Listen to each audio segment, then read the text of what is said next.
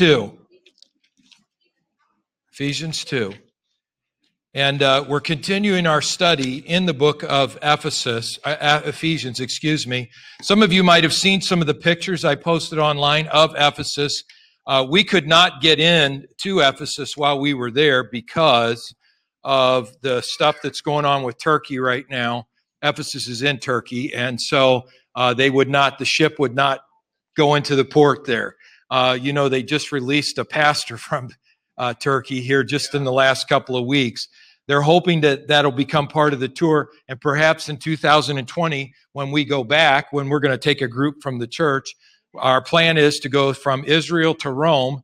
And uh, we're hoping on a cruise ship. And so uh, we're hoping that when we do that, that Ephesus will be back open and folks will be able to go to that and see. But you can get some of the pictures basically and kind of the gist of what Paul dealt with when he was uh, when he was in um, when he was in Ephesus.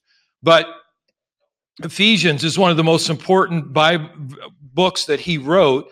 Uh, he actually started this church, Paul did, and then he had to leave. And after he left, um, he had to uh, basically he had lost connection with them for quite a while, and uh, ended up about about uh, three years later he was able to write. Six years later, able to write to them and uh, communicate. You know, in our world, it's a little different for us because, um, you know, we're so used to stuff like you. How many of you remember sending letters to people? I mean, how long that took? You know, you'd write a letter and then you'd send the letter, or you go on a trip, you do a postcard, you mail it to people. And now we don't even fool around with that. I mean, everything's instant, right? They can send you an email, text. Uh, most of us are really into texting. Uh, I can send you a picture of where I am right now on the other side of the world. I could be on, you know, uh, you know, Raphael was over in China. He's sending pictures back to us. Uh, you know, the things that are instantly happening. So it's a little difficult for us to understand how long it took for this information to get to people. And it wasn't like they could just hop on a boat and they were there. It took long periods of time. And uh, in actually over in the where we were at on the Mediterranean, you can't even travel on the Mediterranean right now uh, because uh, this is the season. And Paul, they actually tried to travel during this time when the winds are so high, the waves and the, the water is so bad that it actually, this is when ships go down.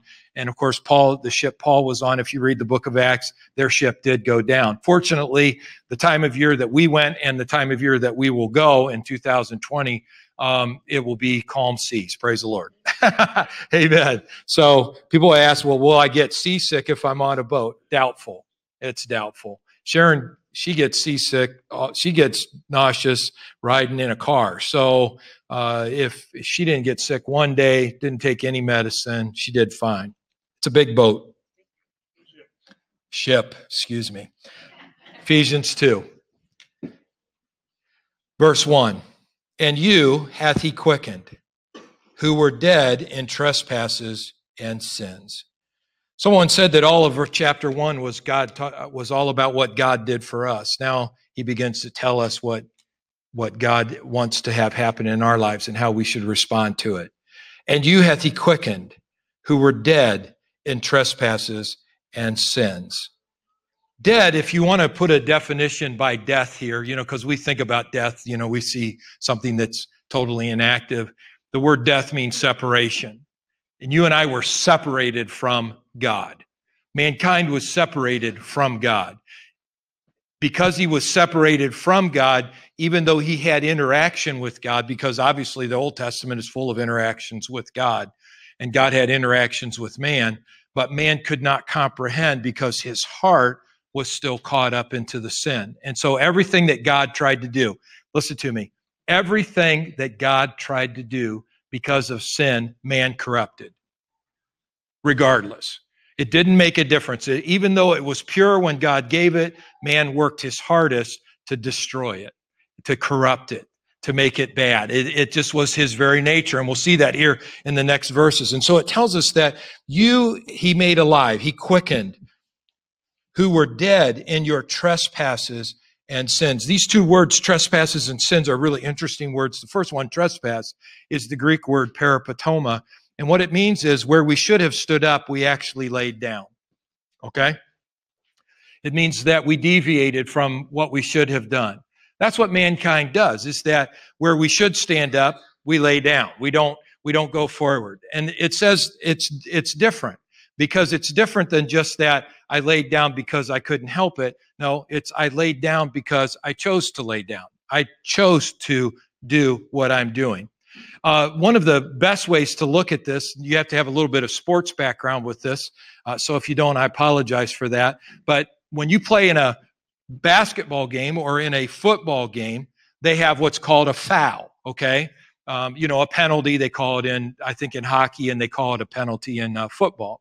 And so when you have that happen in a basketball game, you know, it means that you were playing the game and you did something that you shouldn't have d- done. But regardless of whether you meant to do it or you didn't mean to do it, it was a foul and there is a penalty towards you for making that foul. Okay. So usually what it means is either the team, one, you get a mark against you and that goes on the list and you only get five in the, is it still five in high school? I can't remember. Uh, it's five, you get five fouls. And I think in, co- what is it, pros, it's six maybe or six, six fouls. Now, in, in football, when there's a, when there's a penalty, uh, depending on the level of that penalty, there are yardage that's given to the other team because of what you did, or you could be ejected from the game. Now, here's the, here's where this word peripatoma, to take it to the deeper meaning of what it's really all about. In basketball, you can have a foul, which means it was an incident that happened, though you didn't intend for it to happen. That's what happened. The word peripatoma it means in the Greek language that it was a flagrant foul. Now, a flagrant foul means that you knew what you were doing and you intended to do it. So if you've ever been at a ball game, you know, and you see this kid going for a layup and someone touches them as they're going in and the ref calls a foul, that's one thing. A flagrant foul is when the guy was going in for a shot, the guy wasn't going for the ball, he just tackled the guy. All right? It didn't happen accidentally. He made a choice to take the guy out. Now, I won't tell you all my bad stories with that that I've done because there are plenty of them, but it's a flagrant foul. Okay? It's a flagrant foul. You know, the if you watch college and it's real frustrating right now because flagrant would be the targeting issue they're dealing with. Of course, nobody knows what targeting is in football right now, but they call it an awful lot. I mean, it's like every, you're like, what the heck? That's the way they taught us to tackle in, in football. But, but they call it targeting and they throw guys out of games for it now because it's considered that you are trying to hurt the other individual. When you and I, when we peripatoma, when he says that we were dead in our trespasses, in our peripatoma, it means that we were flagrantly making a decision in our life to do the wrong thing. We, we decided this. All right? We didn't like we didn't like accidentally become adulterers. We didn't accidentally become fornicators. We didn't accidentally become a drunk. We didn't accidentally become a dopehead. We chose to go that direction. We knew where we were going. We knew what was happening, and yet we still decided to move that direction. When we told a lie, we knew we told a lie, we might have told ourselves another lie to make it okay to tell that lie. To justify the lie, but we knew we lied.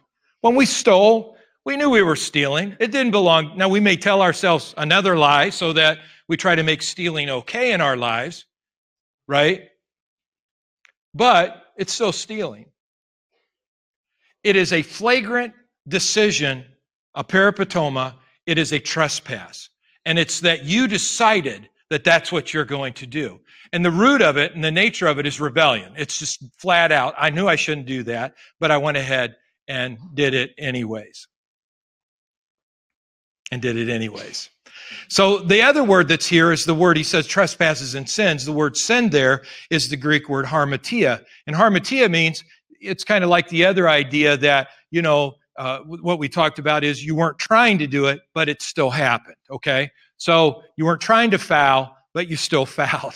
And so that does still happen. That happens to all kinds of players. And that happens in our lives. We're trying to do the right thing. How maybe at least could say that you've tried to do right, but still done wrong, even though you didn't intend to, right? Before you knew it, you're in trouble. All right. So that's what harmatia is about. It actually means in the Greek language to shoot an arrow at a target and miss the target, to fall short of the target. So we have two kinds of things in our lives. Two kinds of things in our lives that we deal with. We deal with peripatoma, which is that we choose to flagrantly you know, to do the wrong thing. And then we have what's called harmatia, which is that we weren't trying to do the wrong thing and we ended up doing the wrong we ended up doing the wrong thing anyways, and that does happen. So here's the good news. Even though both of those things happen in all of our lives, he made us alive anyways. He made us alive anyway. Isn't that awesome? That God in his goodness, he decided to make us alive anyways. And it says in verse 2, he says, Wherein in times past you, he's talking about all of us, walked according to the course of this world, according to the prince of the power of the air, the spirit that now works in the children of disobedience, among whom also we all had our conversation in um, in times past in the lust of our flesh, fulfilling the desires of the flesh and of the mind, and were by nature the children of wrath, even as others. But God, who is rich in mercy for his great love wherewith he loved us. Now, I'm going to stop there with that because uh, verse 5 we can get into that another next week, but I want to just really focus on this thing that he tells us here that there are three contributors here that contribute to our separation from God, okay? There are three contributors here. Number 1 is trespasses and sins. We were dead in those, okay? So we've done a lot talking about that. Number two, it's found in verse two, where it says that the course of this world, the course of this world. Um, the word world here is the word uh, is the greek word cosmos so it's not just talking about earth it's talking about a world system okay so there is a world system, and it says that, look, what happens in uh, with us and what separates us from God is, is that we have given in not only to trespasses and sins, but because that exists in the world, we give in our cosmos, in our universe, we give into that and we walk according to the ways of the world. Okay? For example, the way of the world is if you, uh, you know, eye for eye, tooth for tooth. That's how the world functions. So you hurt me, I'm going to hurt you back. All right? Paybacks. Paybacks. But see, that is not the nature of God. That is not how God functions. That is the course or the way of this world. The course of this world is that if it feels good, do it. Well, that went over like a lead balloon. That's just not something we hippies believed. It's the course of this world. It's like it's the whole attitude of the Epicureans that said, "Eat, drink, for tomorrow we die. Let's have a blast. Come on, life's a party. Live for the weekend. Thank God it's Friday, right? Unless you're like me, a workaholic, you say, "Thank God it's Monday." But see, the thing is, is there's a course of the world. And this is what we see. We see it, you know, so much in, in what's happening in the people are all freaked out about what's going on in the United States, you know, the divisions. Okay, look, I've been here for 60 years. There's been divisions in the United States for a long time. Okay? I mean, look, the, you know, people said, well, you know, these bad riots. And okay, so in the 70s, we had Jerry Rubin in Kent State, and people were going nuts, man. They were, they had to close all of Kent down where I, we lived right by there, shut the whole city down and put National Guard everywhere. And of course, then they end up doing something crazy and picking off a couple of students, which then just escalated. Does anybody remember any of this? I mean, so look, don't tell me that look, divisions have, this course of the world has been around a long time. It didn't just start when Trump became president. Now, everybody will try to make it that that's what it's about. It didn't just happen when Obama became president or when Bill Clinton did or Bush did. Or look, there's been people haters and people mad at each other and saying nasty stuff for a long, long, long time. You go back to Andrew Jackson. I mean, that's, I'm sure, before most of you.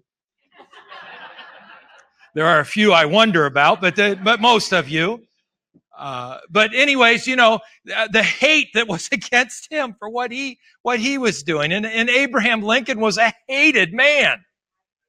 and they assassinated him. So, you know, for us, this is the course of the world.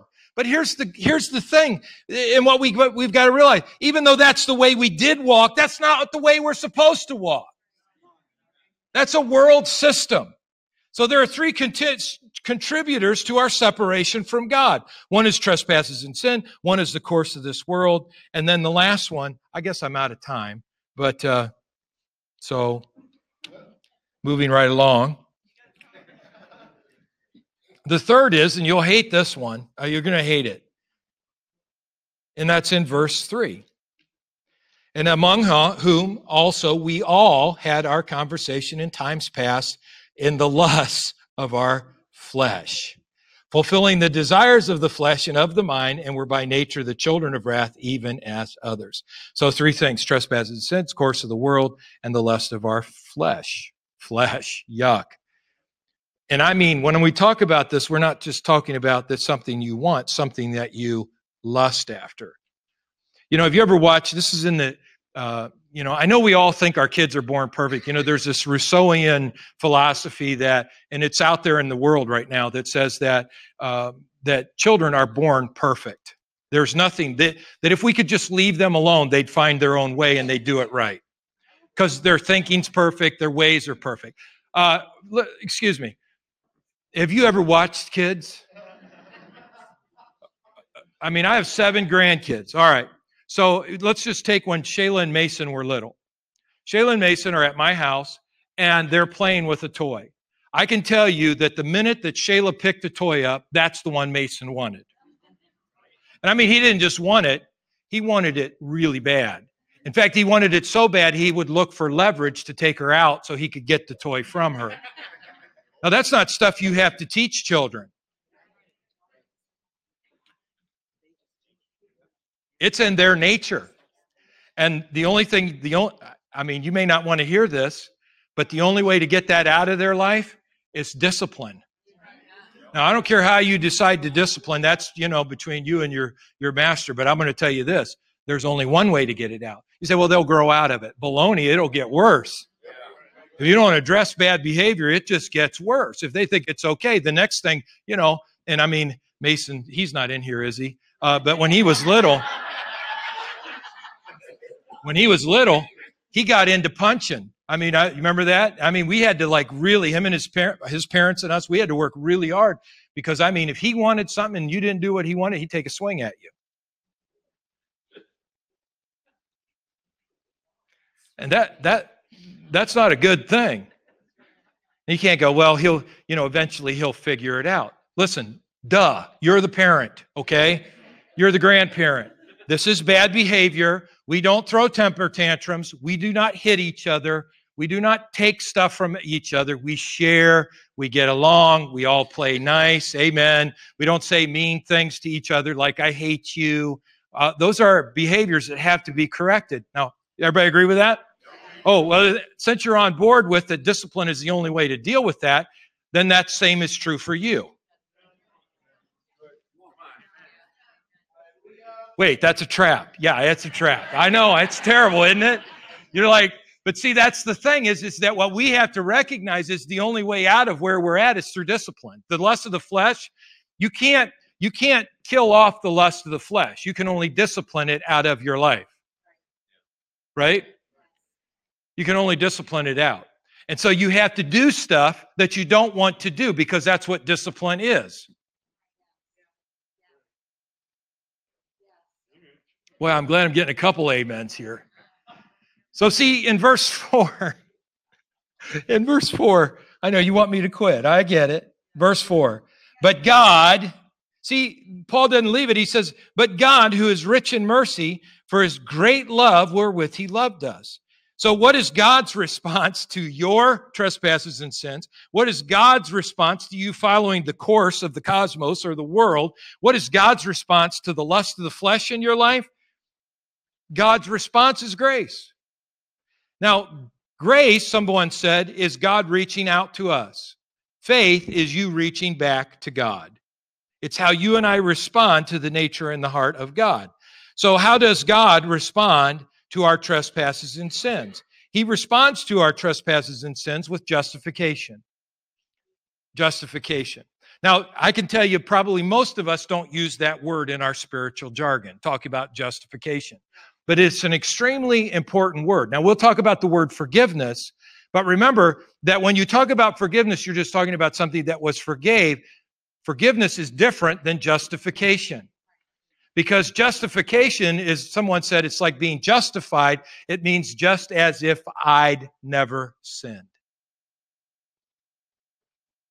Just as if I'd never justified. Justification says that God didn't just forgive your sins, He justified you. See, this is the bad bill of goods the church has been sold because we think that he just forgave our sins. He did not forgive our sins. You're a new person in Christ Jesus. Old things, how old? I mean, old things are passed away. Behold, all things have become new. So what God looks at you as is, is that it is just as if you were never that pervert. It is just as if you were never that liar. It is just as if you were never any of those things that you allow the enemy to tell you that you are. The enemy will say, You are a failure. You are a disappointment. You are. Look, here's the thing. What God says is, is that no, you are not, because through Christ I have brought justification to you. And justification means not only have you been forgiven for what you've done, not only has the penalty been taken away for what you did, but I no longer account any of that against you. Against you.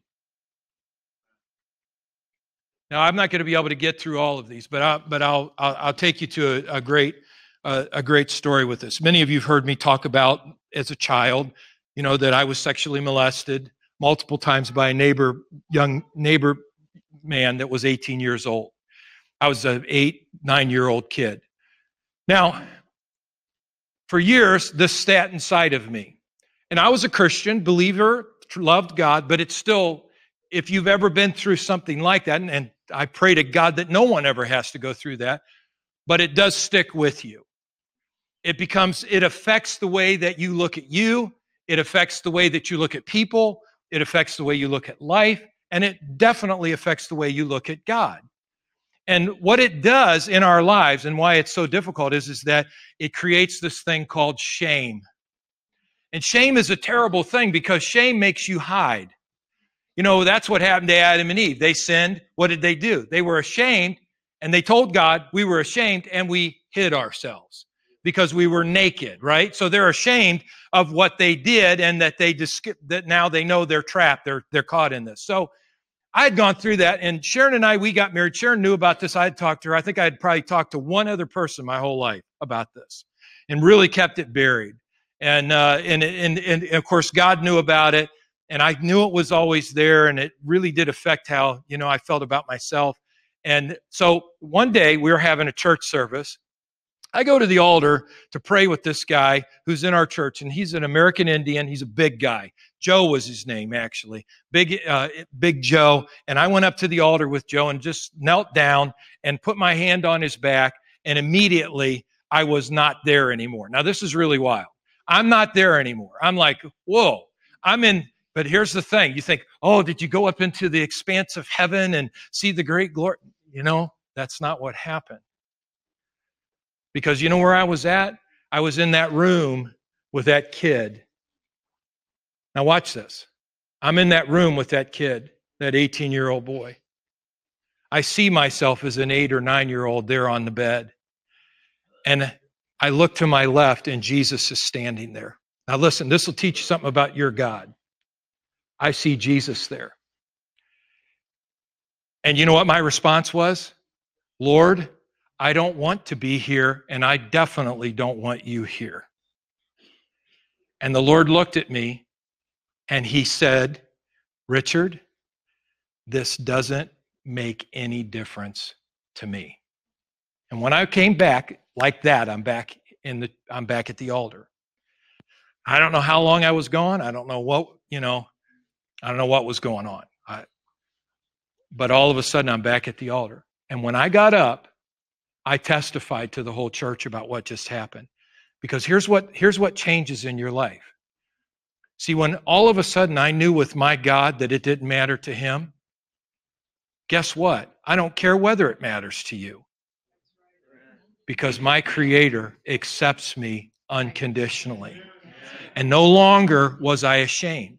And you know, my parents actually, it's kind of sad, but my parents had never heard about this until I preached it one time in the pulpit. My dad heard it for the first time, and so did my mom. And uh, and they were like, "Oh my gosh, son, we're so sorry." I said, "Don't be sorry, because that guy no longer is around. I'm a new creation in Christ Jesus. Old things are passed away, and all things have become new." See what the enemy wants to do in our life, and, and, and like I said, I apologize, I'm going a little longer than I meant, but but look, what the enemy wants to do is to say, no, what you did is who you are. And what God says, what I did is who you are. Now get this right. Your adversary will spend all your life saying, what you did is who you are. You're a divorcee. You're a pervert. You're a drunk. You're a a druggie. You're a, you got a record. You got this. You got this wrong. You're, you're a fornicator. You're all these things, labels, everything to keep you in condemnation, to keep you ashamed. And as a shackle, that shame will hold you back. But what I want you to know today, you listen to a per, uh, listen a seeker just like you. What I learn is in God's presence, I'm justified. I'm justified. And when I am justified, it's like I'm not even talking about me anymore. I'm not even talking about me. You say, "Well, I don't know how I don't know how you can how you can even how could you tell people all of that stuff?" Because listen, that guy is dead and gone. And this guy is living the new life.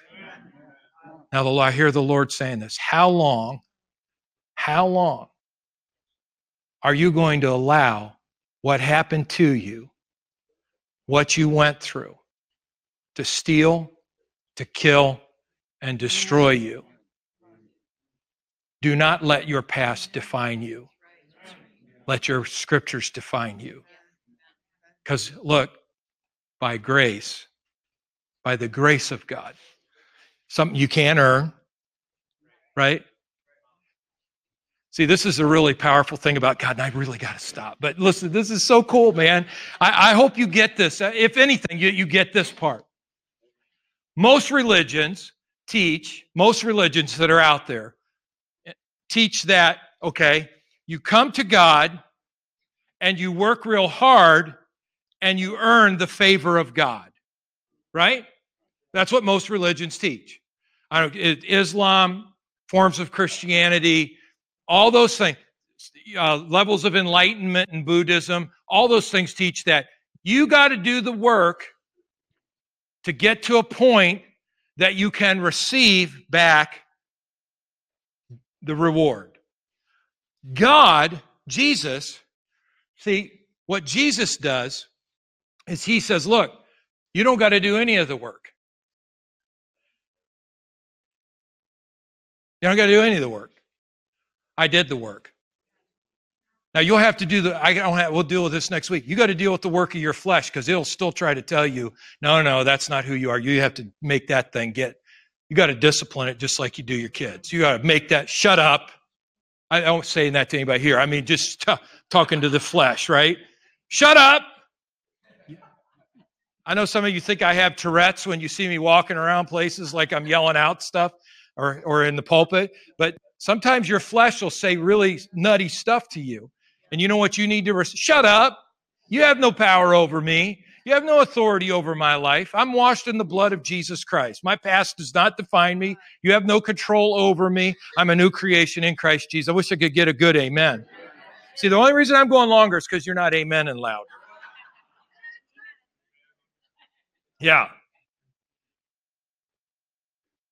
So, what happens in our life is we get into that place in our lives where we realize, I'm justified. Wow. We hardly ever hear about that in the church anymore justification. Now, it's by faith that I have to receive it. That's the, that's the challenge. But justification. Am I? So, who am I? I'm justified, which means justice has been served, my penalty has been paid, and it's just as if I'd never sinned. Now, some people have asked me before, well, why did Jesus take you to that room? But see, that's where we don't understand Jesus. Jesus doesn't say, okay, I'm going to stand over in this pure place and take you there. Jesus says, I'm going to go into the filthiest places of your life, the filthiest places of your past, and I'm going to show you that I've completely and absolutely forgiven you of all those things that you are not that person anymore. Don't let the devil tell you that anymore. Don't let your flesh tell you that. Don't let your adversary tell you that. Look, I'm a totally transformed change. I can't tell you how much change that brought in my life when I went through this experience in my life. No shame. No shame. Hallelujah. Stand up with me, please.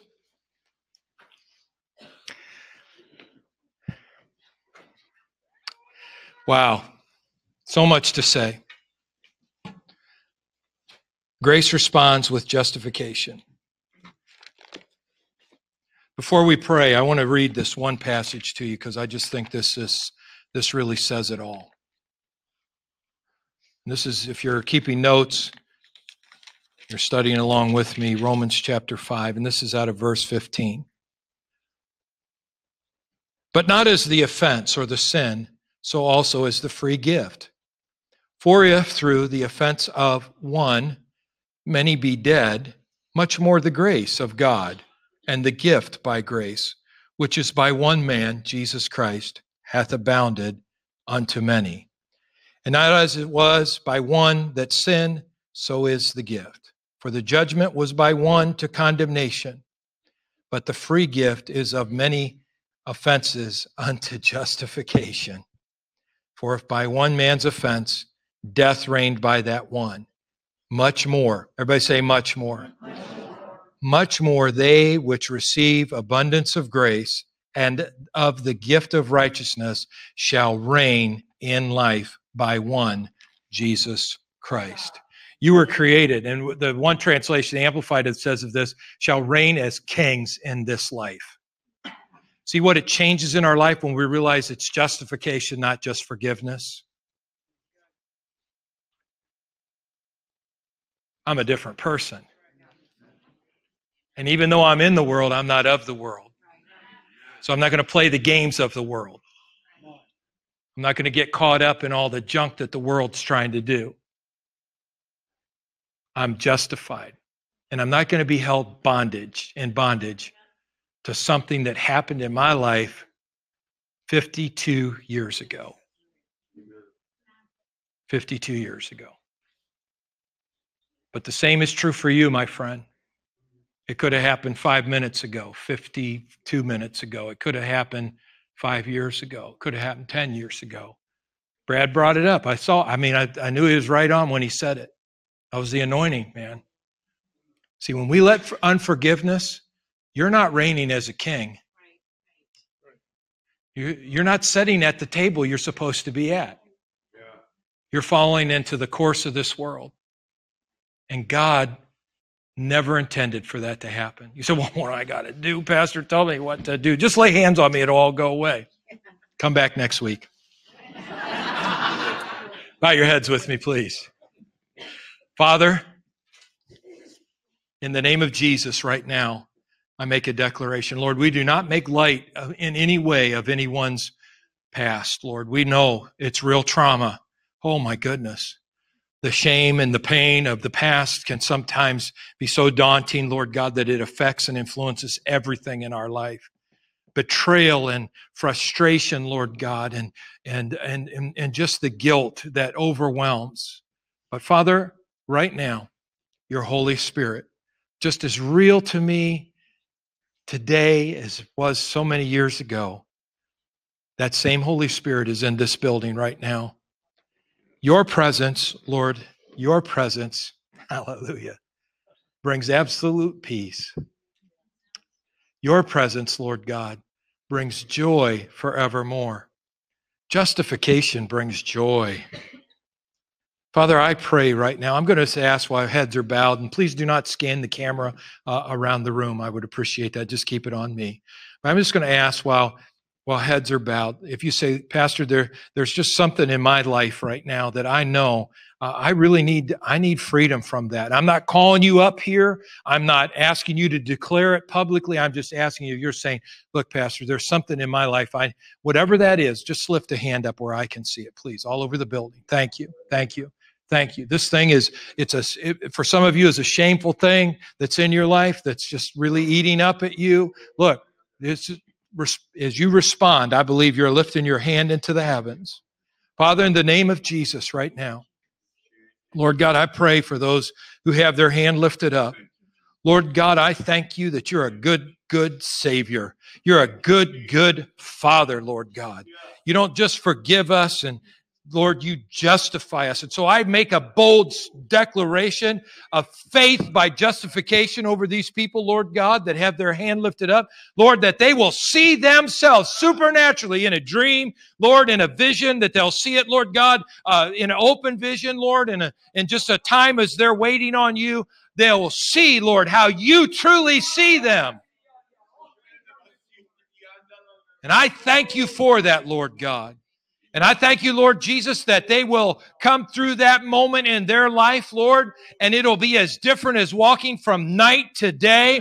They will all of a sudden be able to experience true joy, true love, true freedom, Lord God, true peace, true understanding, and truly be able to walk by the faith that you've given to them.